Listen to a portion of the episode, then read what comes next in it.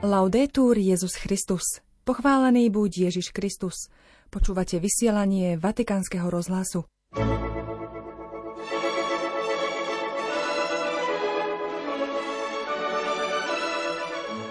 Predsedu KBS Bernarda Bobera príjme v sobotu svätý otec František. Pápež kondoloval po leteckom nešťastí v Nepále. Svet, ktorý vyraďuje chorých, nemá budúcnosť, povedal svätý otec zdravotníkom. Ľudia potrebujú, aby sme ich počúvali, pripomenul pápež členom Severoamerického kolégia. Zajtra sa začne týždeň modlitieb za jednotu kresťanov. V útorok 17. januára, v deň liturgickej spomienky svätého Antona Opáta, vás od mikrofónu zdraví Zuzana Klimanová. Vatikán. Svetý otec František príjme v sobotu 21. januára vo Vatikáne predsedu konferencie biskupov Slovenska monsignora Bernarda Bobera. Košický arcibiskup metropolita ho navštívi v sprievode nitrianského biskupa a podpredsedu KBS monsignora Viliama Judáka – v delegácii bude aj osobitný tajomník arcibiskupa Bobera Jozef Kmec a výkonný tajomník KBS Ivan Ružička. Predstavitelia KBS odcestujú do Ríma a Vatikánu 19. januára. Okrem audiencie u pápeža Františka majú naplánované aj stretnutie s vatikánskym štátnym sekretárom, kardinálom Pietrom Parolinom a sériu návštev vybraných vatikánskych dikastérií, vrátanie vatikánskeho rozhlasu. V sobotu 21. januára o 16. sa zúčastnia na inaugurácii novej pamätnej tabule v slovenskom jazyku nad hrobom svätého Cyrila v bazilike svätého Klementa v Ríme. Tabuľa bude osadená pri príležitosti 1160. výročia príchodu vierozvescov na Veľkú Moravu.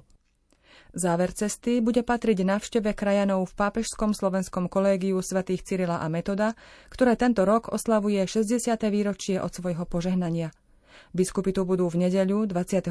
januára sláviť svetú omšu o 11.30. Delegácia KBS sa domov vráti v pondelok. Vatikán. V dnešný deň liturgickej spomienky svätého Antona Opáta priestranstvo v bezprostrednej blízkosti námestia svätého Petra ako zvyčajne zaplnili exempláre domácich a užitkových zvierat, ktorých je svätý Anton patrónom. Pútnici i Rimania tak v dnešný upršaný útorok mohli pri Vatikáne obdivovať rozličné druhy koní, kráv, ovcí, kôz i oslov, králikov či hydiny.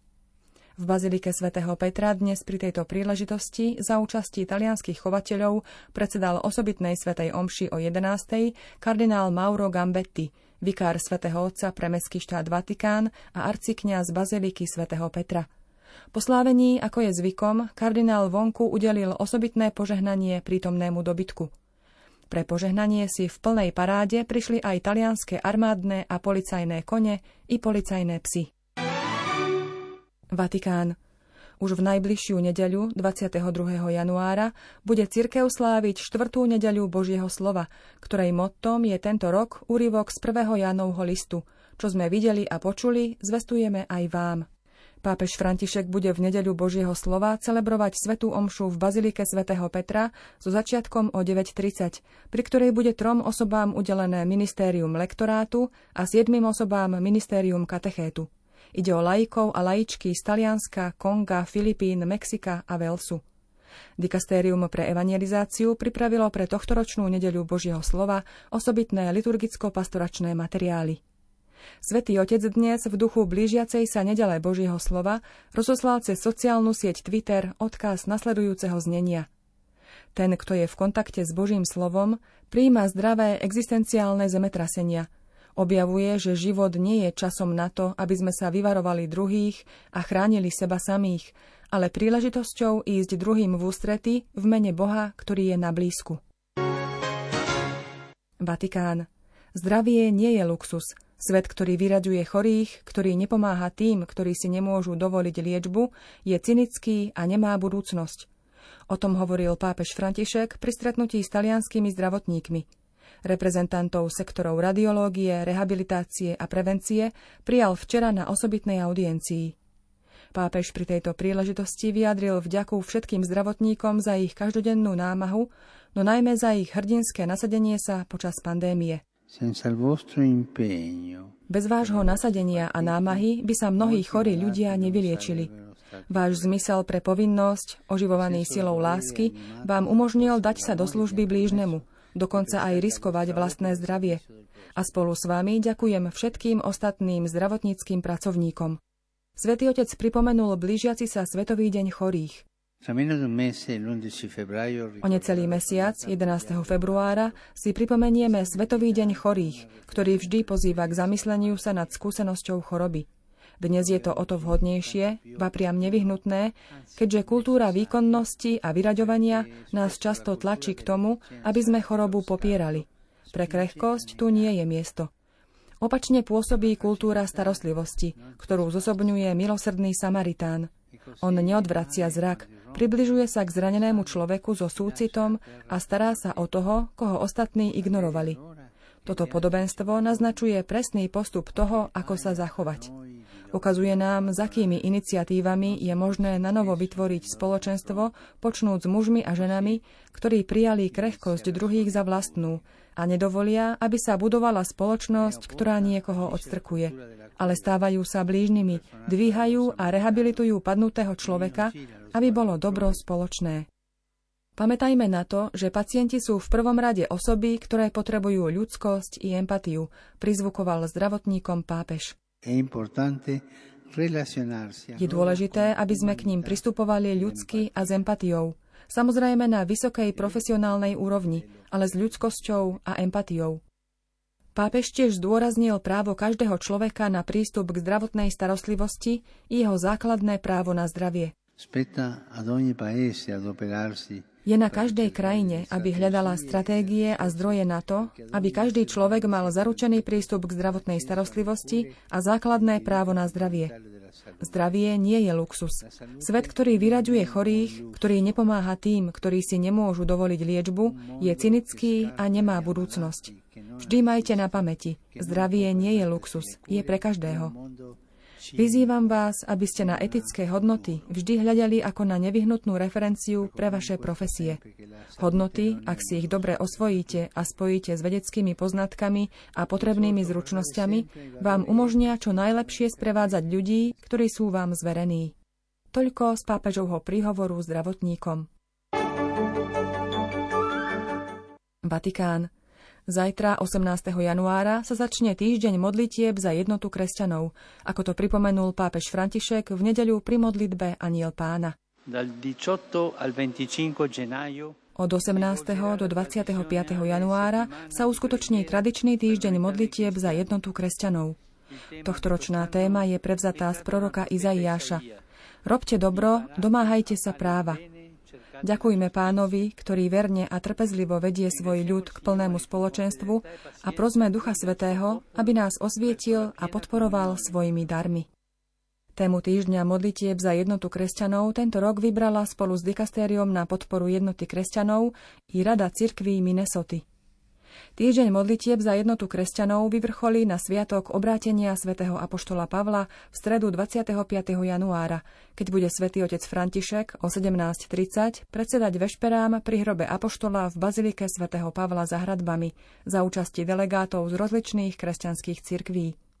Rímska diecéza bude v rámci tohto osobitného týždňa sláviť ekumenickú vigíliu vo štvrtok 19. januára o 18. hodine vo farnosti Santa Maria delle Grazie in Triomfale.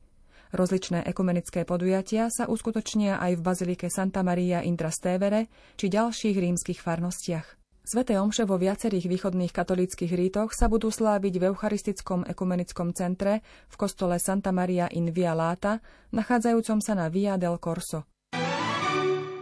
Svetý Otec v uplynulú nedeľu zároveň oznámil, že 30. septembra v predvečer otvorenia 16. riadneho generálneho zhromaždenia biskupskej synody sa uskutoční osobitná ekumenická modlitbová vigília.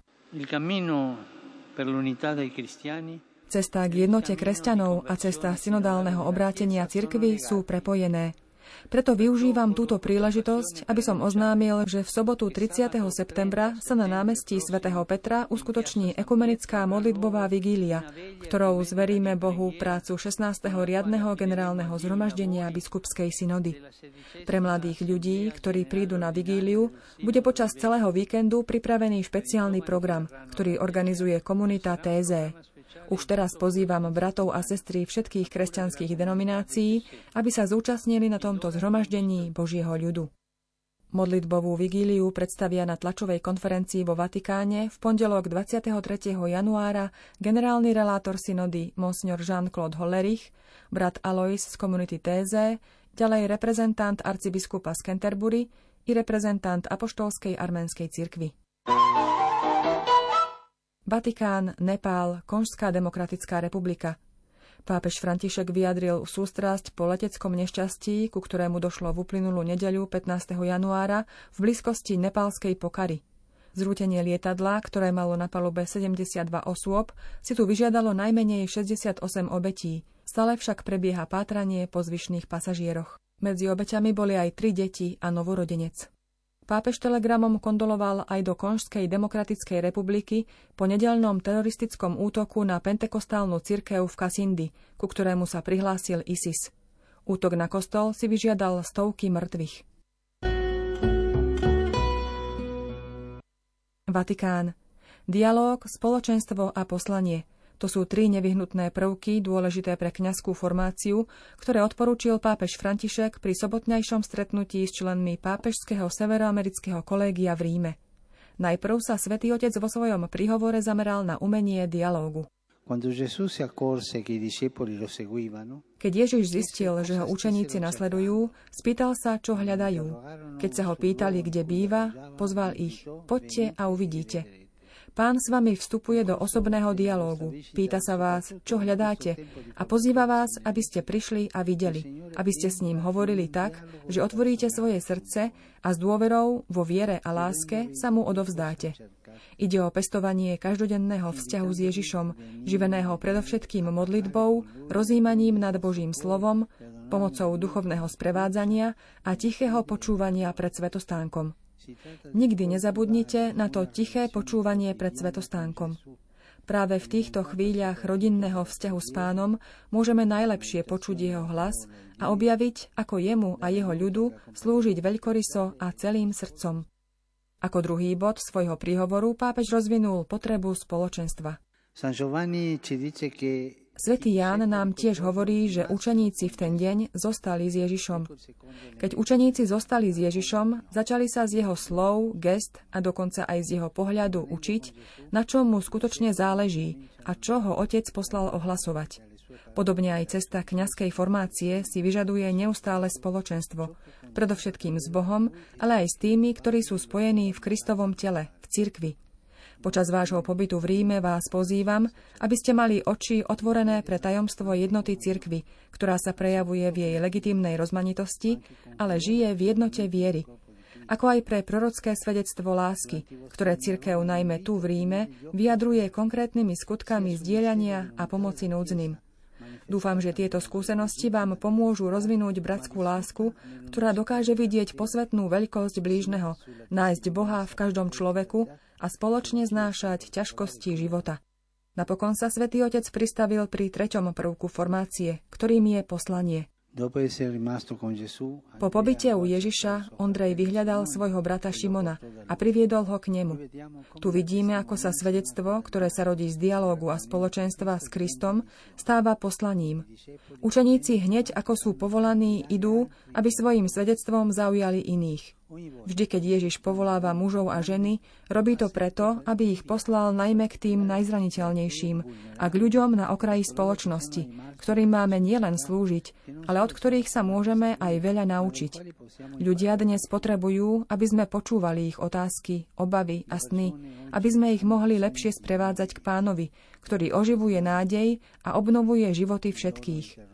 Verím, že pri vykonávaní duchovných a telesných skutkov milosrdenstva prostredníctvom rôznych výchovných a charitatívnych apoštolátov, do ktorých ste už zapojení, budete vždy znamením cirkvy, ktorá vie výjsť v ústrety a deliť sa s našimi bratmi a sestrami o Ježišovu prítomnosť, súcit a lásku. Do počutia zajtra. Laudetur Jezus Christus. thank you